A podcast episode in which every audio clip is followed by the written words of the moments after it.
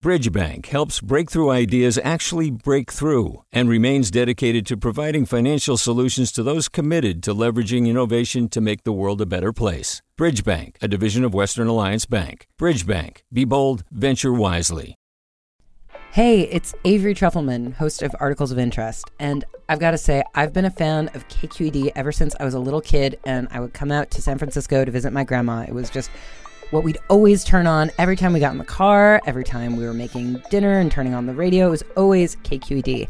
And then over the years, I've become a massive fan of KQED podcasts because this is local reporting at its best. These are answers to questions you've always wanted to know, interviews with exciting, unusual voices, necessary journalism, all told with love and care and artistry. And did you know that a majority of KQED's funding actually comes from members? It's just people like you and me supporting the programs they love while also getting access to cool events, behind the scenes footage, and so much more. If you want to sign up and be a part of this amazing community, visit donate.kqed.org slash podcasts to become a member today. That's podcasts with an S.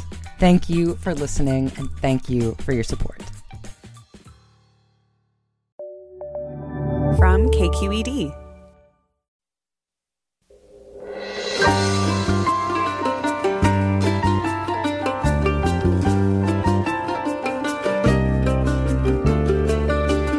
From KQED Public Radio in San Francisco, I'm Michael Krasny. Congressional leaders and the White House appeared yesterday to be edging closer to a deal on a $900 billion coronavirus relief package, but important details still need to be worked out. At 9, we'll hear the latest, and we'll also talk about President-elect Biden's historic cabinet appointments. Then at 9:30, Lake Tahoe's winter season typically provides an economic boon for the region, but with COVID-19 restrictions, the hospitality, skiing, and casino industries may take a hit this year. This comes as Tahoe faces crowding with more people fleeing cities. Join us after the news.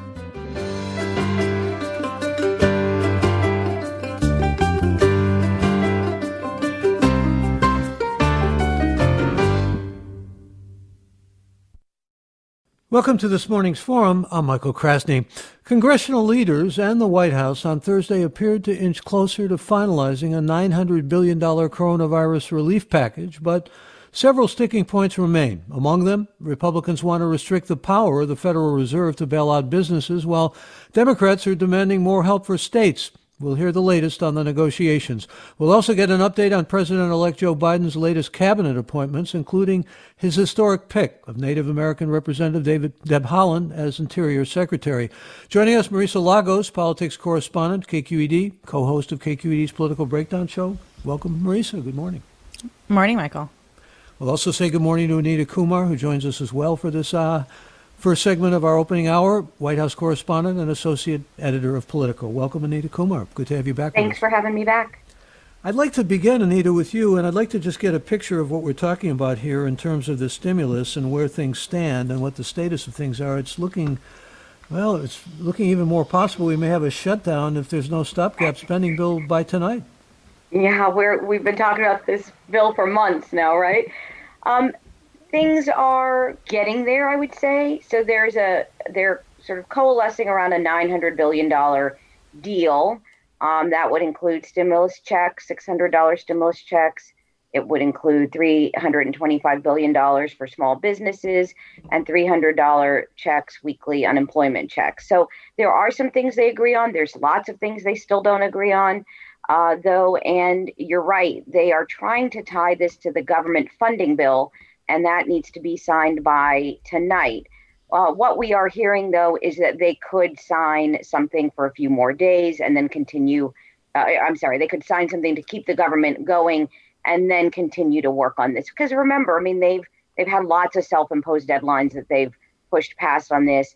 Really, I feel like the deadline is next, uh, the day after Christmas, December 26th, because that's when a lot of these benefits do run out.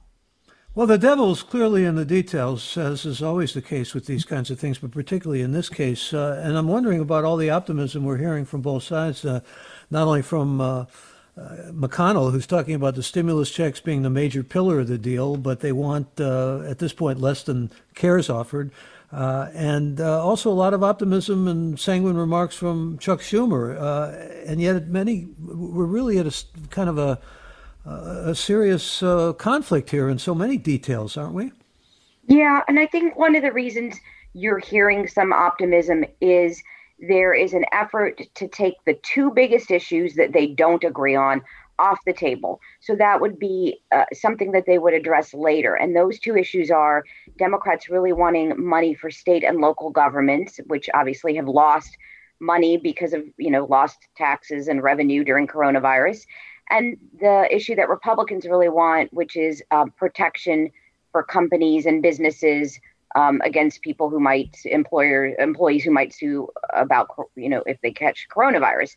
So taking those two really big issues off the table, um, you know, postpones the fight till next year when they look at this again. But it might pave the way for them to actually get something done. What do you think, Marisa? you gonna get something done here? I mean, I think millions of Americans are hoping they do. Um, you know, I know talking to people that I know in San Francisco who have lost their restaurant jobs back in March, um, they're really worried about what's going to come over the next couple of weeks because those unemployment benefits do run out. And I think, um, you know, that that clearly, you know, McConnell is feeling the pressure to some extent. I know he, um, there's been some reporting that he talked to senators on a caucus call recently about how this was hurting their chances in Georgia. Um, and so I think that it seems like there's more of a chance now than there's ever been. But, you know, we've talked about this before. I, I learned this in Sacramento, and it seems like it applies in Congress too, which is lawmakers are usually, you know, kind of like college students. They always wait until the last minute. They, they don't get it done unless they absolutely have to. Let me also ask you, Marisa, about the Trump administration actually cutting $200 million in health care funds uh, because of abortions here in California. I mean, this isn't necessarily a part of what we're talking about, but it certainly weighs heavily. Yeah, this is, um, you know, Medicaid funds, and, and this is, I mean, it, it is a lot of money that they're threatening to cut. Um, of course, it's a small fraction of the, I think, some $60 billion or something we get for healthcare every year from the federal government. So, um, uh, you know, it, it definitely angered, I think, you know, folks who support a woman's right to choose. Um, but I, I don't think the governor is super concerned just because of the timing of this. I mean, obviously, the Biden administration will be coming in. Um, this is, you know, a fight that I think some in the Trump administration really wanted to pick before they left. Um, Excuse me, it's not only the Biden seen, administration coming in, but it's uh, Xavier Becerra coming in, right? Yeah, and and some yeah right. So this, I think that is a big part of this is that this is coming out of Health and Human Services um, from somebody who's you know long been a very strong pro life advocate, and I think Becerra, you know, it's funny he's. Um, mostly known, I think, for his lawsuits against the Trump administration. Um, most of those have been around healthcare and environmental issues, but he is a very strong uh, proponent and has been for his entire career of a woman's right to choose. And I think um, this is very much a swipe at, at his you know their decision to appoint him.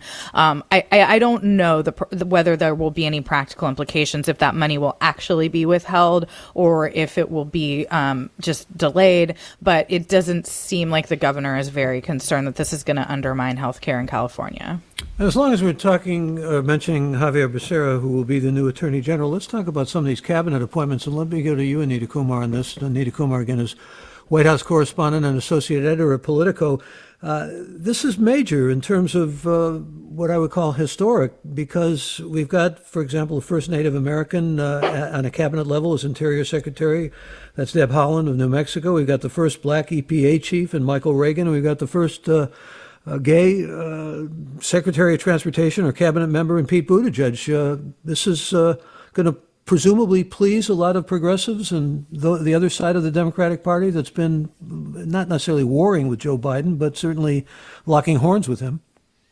Yeah, I mean, definitely. He has faced, President elect Joe Biden has faced a ton of pressure from the progressive side of the party and really overall from the party to really show that the Democratic Party is about diversity and to really put some of these um, people in there. And so I think a lot of these uh, uh, appointments or nominations have been received really well um, from the party. Now, the question, of course, is whether they'll get through the Senate. But I think you've seen, you know, overall things about the diversity pretty well. You know, there are some issues with the background of some of the people. Uh, I'll mention Neera Tanden, who is uh, was nominated before for the Office of Management and Budget. That's sort of the one I'm hearing the most about not because of she she's a woman but because of her background. She's close to hillary clinton. She worked on the affordable care act and she's been very vocal against some republicans. So yes there are a lot of people cheering and this is really interesting because of course we don't know if the senate's going to be controlled by republicans or democrats. So joe biden has a has a balancing act here. If if if the senate ends up still being republican controlled he needs to push these nominations through. So he's thinking very carefully about how to do that in January when uh, when the new Senate is in session. And let's talk about, Marisa, what each of these people bring to the table and what they can really do. I mean, uh, certainly Deb Haaland can have a profound effect on 1.9 million Native Americans on in, in terms of education and health. And the Interior oversees uh, exposures of protected areas, including 75 million wilderness areas and uh, acres, excuse me, and 422 national park sites. There's a lot that comes under her aegis and will be under her, essentially her uh, stewardship. Uh, and, and, the same with uh, Michael Regan. Uh, and Michael Regan comes with a pretty impressive background, um, suing Duke over in North Carolina and a multi-billion dollar case. In other words, we're talking about people who are in, uh, who are going to have a great deal of impact, a great deal of effect, other than the fact that, uh, as I say, it may please the progressives. Yeah, and I think I mean if you look kind of closely at both of them, in some ways that they're very brilliant uh, appointments because to your point, I mean they're fulfilling some of the promises and the pressure that the Biden campaign has gotten around diversity and, and representation, but they're also both coming, you know, from states that are uh, where they, you know, it's not necessarily coming from a place like California where everything is controlled by Democrats and you have um, such a progressive electorate. I mean, you know, one thing I know that's been talked about and that um, Deb Haaland's already getting pressure on is the amount of oil and gas extraction in her home state and the impact it has on their budget. Um, so I think, you know, you're going to have a more nuanced view from both of them, coming from North Carolina, of course, um, certainly not a, a deep blue state in any way, shape, or form. I think they both um, have that experience. And then I think on the representation side, I mean, one thing that we are getting better at talking about, but has really lacked in our language around things around climate change and environmental impact is really, I think, understanding as a society how much disproportionate impact so much of the pollution and other issues have had on communities of color. And so I think, um, obviously, coming from a Native background, Deb Haaland is going to really carry that torch, but it's not just about Native communities either. We, we know, you know, in California, for example, in Los Angeles, um, the most hard hit communities are generally black and Latino Latino communities. So I think having that framework at the top is going to be really interesting because so much um, has been kind of left behind under Trump around climate change and approaching it in an aggressive manner. And so it's not just like, you know, rejoining Paris in this situation. It's going to be the people who are bringing a really different perspective than we've traditionally had on a lot of these issues. I think, in fact, the message is uh, science and equity from the Biden administration and mm-hmm. uh, taking very seriously uh, renewable energy and climate change. Uh, message couldn't be clearer with these appointments. So uh, they are historic in a number of other ways as well. And I'm going to offer our listeners an opportunity to join us. We're talking about the coronavirus relief bill that's being negotiated. You may have some thoughts about that, and certainly many of you, I'm sure, have questions about it. But we're also talking about President elect Joe Biden's cabinet appointments. Marisa Lagos with us, politics correspondent for KQED and co host of KQED's Political Breakdown Show, and Anita Kumar, White House correspondent and associate editor of Politico. And you can join us as well, and I invite you to do that now. You can give us a call at our toll free number and be part of the program. The number to call is 866 733 6786. Please join us. Again, the number for your calls toll free 866 733 6786. And of course, you can get in touch with us also on Twitter and Facebook. We're at KQED Forum or email any questions you might have to forum at kqed.org. And we'll continue talking about the coronavirus relief bill that's being negotiated and that may, in fact, uh, go right down to the wire here or may even carry over. And President elect Biden's cabinet appointments. We'll talk more about those as well. And we want to hear from you. So please feel free to join us now. This is Forum. I'm Michael Krasny.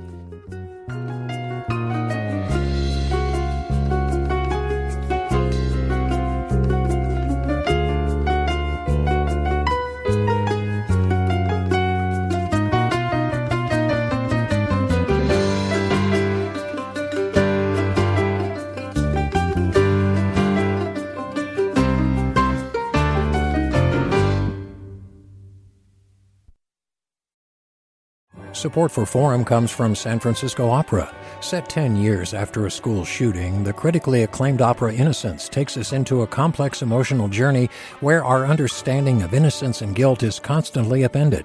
Kaija Saariaho's ethereal score collapses the past into the present as a community of survivors grapple with how to move forward.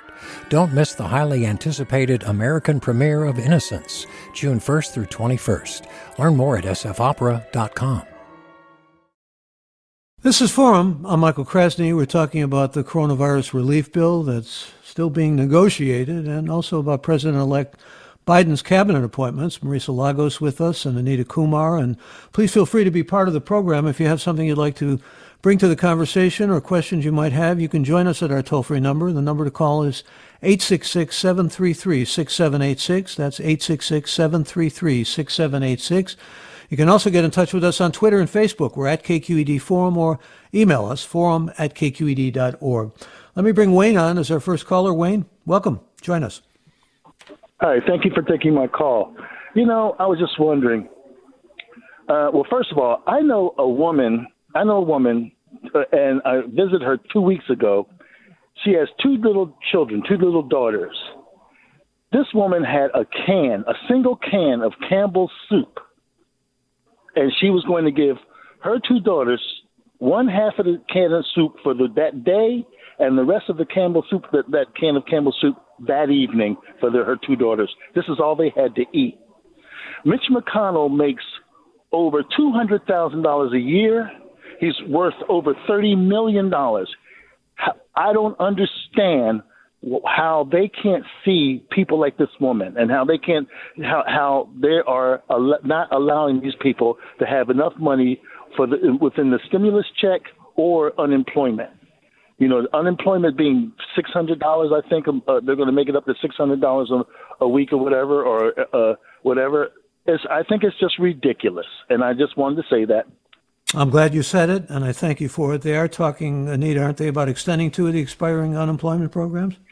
They are actually. There was some talk about it being three hundred dollars, so not even what it has been yeah. or what the caller mentioned, but it's still in negotiations. You know, unemployment is something that they, that both sides really want to do. I will say this: this stimulus check, that's really still out there. There are differences of opinion on this. Um, the amount of money, how long, uh, you know, uh, you know, when it should come out, that sort of thing. There were proposals on the Republican side earlier this year that didn't include any of uh, even any of these checks. So this is, uh, you know, going to be a disappointment, I think, to some people that think it's not very much. Uh, there was some reporting overnight that President Trump uh, had to be held back from uh, trying to interject here and saying this should be much more, maybe two thousand dollars, you know, uh, much more money. Um, so you know, the White House says today that they're going to go along with whatever Senator McConnell comes up with because they just want a deal. But what we've basically been seeing for months now is a difference of opinion on whether they should give stimulus checks and how much that should be, and of course, who should get them. There was some criticism last time around, the first time I should say, in the spring, that people got them that didn't need them, and so there's there's a talk there's talk about how can they get them into the hands of the people uh, like this woman that the caller is talking about that really do need them. There are still stories coming out and emerging, even at this point, about people who didn't need the checks, who got the checks uh, the last time, and how to uh, negotiate that and how to really curate it is a big problem that I think looms over this. But Marisa, we're also talking about uh, negotiations with respect to education funding and also uh, tracing and vaccine distribution, aren't we? Yeah, it kind of feels like we're uh, having deja vu all over again, huh? The same fights that have been happening uh, since the spring. I mean, you know, I also think this debate on who who needs it is an interesting one because I think that there are a lot of people who, you know, uh, I know a small business owner in California who recently passed away from COVID nineteen because he kept his restaurant open and and couldn't, you know, take care of himself even though he had a lot of pre existing conditions. So I think there are people who, yes, have been able to kind of keep their income going, but at what at what cost, right? At what risk to themselves and others? Um, and you know how we've approached this on both that issue and also testing, tracing, kind of federal responsibility for all these things is so different than some of the other nations we've seen in in, in Europe, for example, that have had in some ways better outcomes. Um, but yeah, I think that you know this is going. What I think is interesting to watch is obviously what happens over the next week, and then kind of what how that builds over the next month. Because what happens in Georgia is going to have very um, obviously deep impacts on how the Biden administration can move forward. I mean, Biden has characterized this potential deal as a down payment. He sees this as really the start of a conversation. I think a lot of Republicans would see it. Uh, they hope it's the end of this conversation. So, um, and then we're hearing this morning that there's some language that was inserted around the Fed's ability uh, to offer loans, um, not just in this situation, but moving forward, that was put in by a Republican that has really, uh, you know, put a snag into uh, this. So I think, uh, you know, the, the issues are many and deep, and, and there's continued disagreement among the parties. And we'll bring another caller aboard. That's you, Jeff. Thank you for waiting. Join us, please. Thanks for Thanks for having me. Um, I just wanted to make a quick comment on the uh, Biden administration's pick for the Secretary of Interior. Um, I was very excited to see that an Indigenous woman would be leading um, a, a department that you know has long been, I think, really problematic as far as relating to the the First Peoples of America. So um, it was really exciting to see, and um, that was my comment. Thanks. I thank you for that comment. It is exciting, and we should mention that Deb Haaland's a member of the Pueblo Laguna tribe, but she's also uh, was a single mother and was homeless for a while and grew up without any running water. I mean, it's quite a personal story, really. Um, and she's going to be actually managing about a third of the land in the United States, uh, which is pretty remarkable. Let me uh, bring another caller aboard. Jeff joins us. Jeff, you're on. Morning. Jeff, are you there? Okay, let me go to some emails then. A listener writes, uh, go to you on this, Anita. If the Senate refuses to confirm any of President elect Biden's appointments, can he appoint them on a temporary basis like President Trump did? You know, it's a great question. Um, you know, there's certain rules uh, regarding that when when they can be. Uh, there's a couple different things. You can do an acting basis. You could do recess appointments, which means the Congress isn't there and a president can appoint someone but that these are not or should not be uh, long-term uh, leaders. So, uh, you know, he she he shouldn't be trying to put in. You know, this is the beginning of the administration. He wants people in there that are having the Senate confirmation, and he wants them in for the long haul. So, yes, while he could do that, depending on the circumstance, that's not what they're looking to do. And I think you'll see that if someone uh, doesn't get through, that he'll probably go, you know, nominate someone else. Of course, right now they're doing huge, you know, public relations, uh, legislative uh, campaign to get these people through. So, yes, there was a lot of criticism with President Trump for doing that. In many cases, though, that was after several people had already left, right? So, you know, if I'm remembering the Department of Homeland Security, he's had several people there, and of course, ended up with someone who was acting. Um, but he's he's gotten into trouble with that. Uh, the, there has been there have been courts that have said the things that the acting uh, secretary have done um, are not legitimate, and so he'll he he'll he will invariably run into trouble with that if he does that. And a quick question as we come up uh, toward the end of this segment for you, Marisa, from Pete, who wants to know Democrats have a razor thin majority in the House. Why is Biden selecting representatives to fill his cabinet? Yeah, I, that's actually an interesting question. I mean, I, I think I was a little surprised um, because uh, you know already two other members had been picked, and I and I know Nancy Pelosi was uh, uh, getting a little nervous. Um, but I think the Deb Haaland appointment was just too important to let it pass up. I do think that there could be, say, in California, people that Gavin Newsom might have had on his short list for some of the many appointments he now has on his plate, um, because people are moving to DC. That he might be getting pressure from Pelosi not to fill with, say, a Barbara Lee or a Karen Bass because she doesn't want to lose that razor thin majority. And uh, another quick question, if I may, to you, Anita Kumar. Um, Mike wants to know what happened to the push from Republicans to preempt all state regulations pertaining to COVID protections through language in the stimulus bill. I think that's referring to the liability, or is that referring to something else? I'm not sure.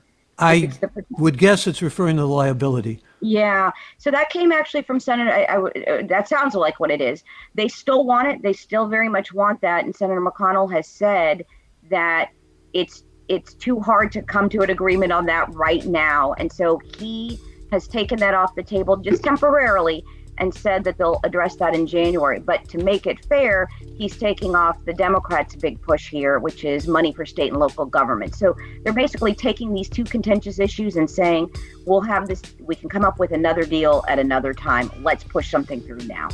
Okay, we're going to have to push on because we have another segment coming up. We're going to talk about what's all going on in Lake Tahoe with the ski industry and the casino industry and uh, the difficulty with the coronavirus up there. But I want to thank Marisa Lagos and Anita Kumar. And uh, stay tuned for more of the Forum program. More up ahead. I'm Michael Krasny.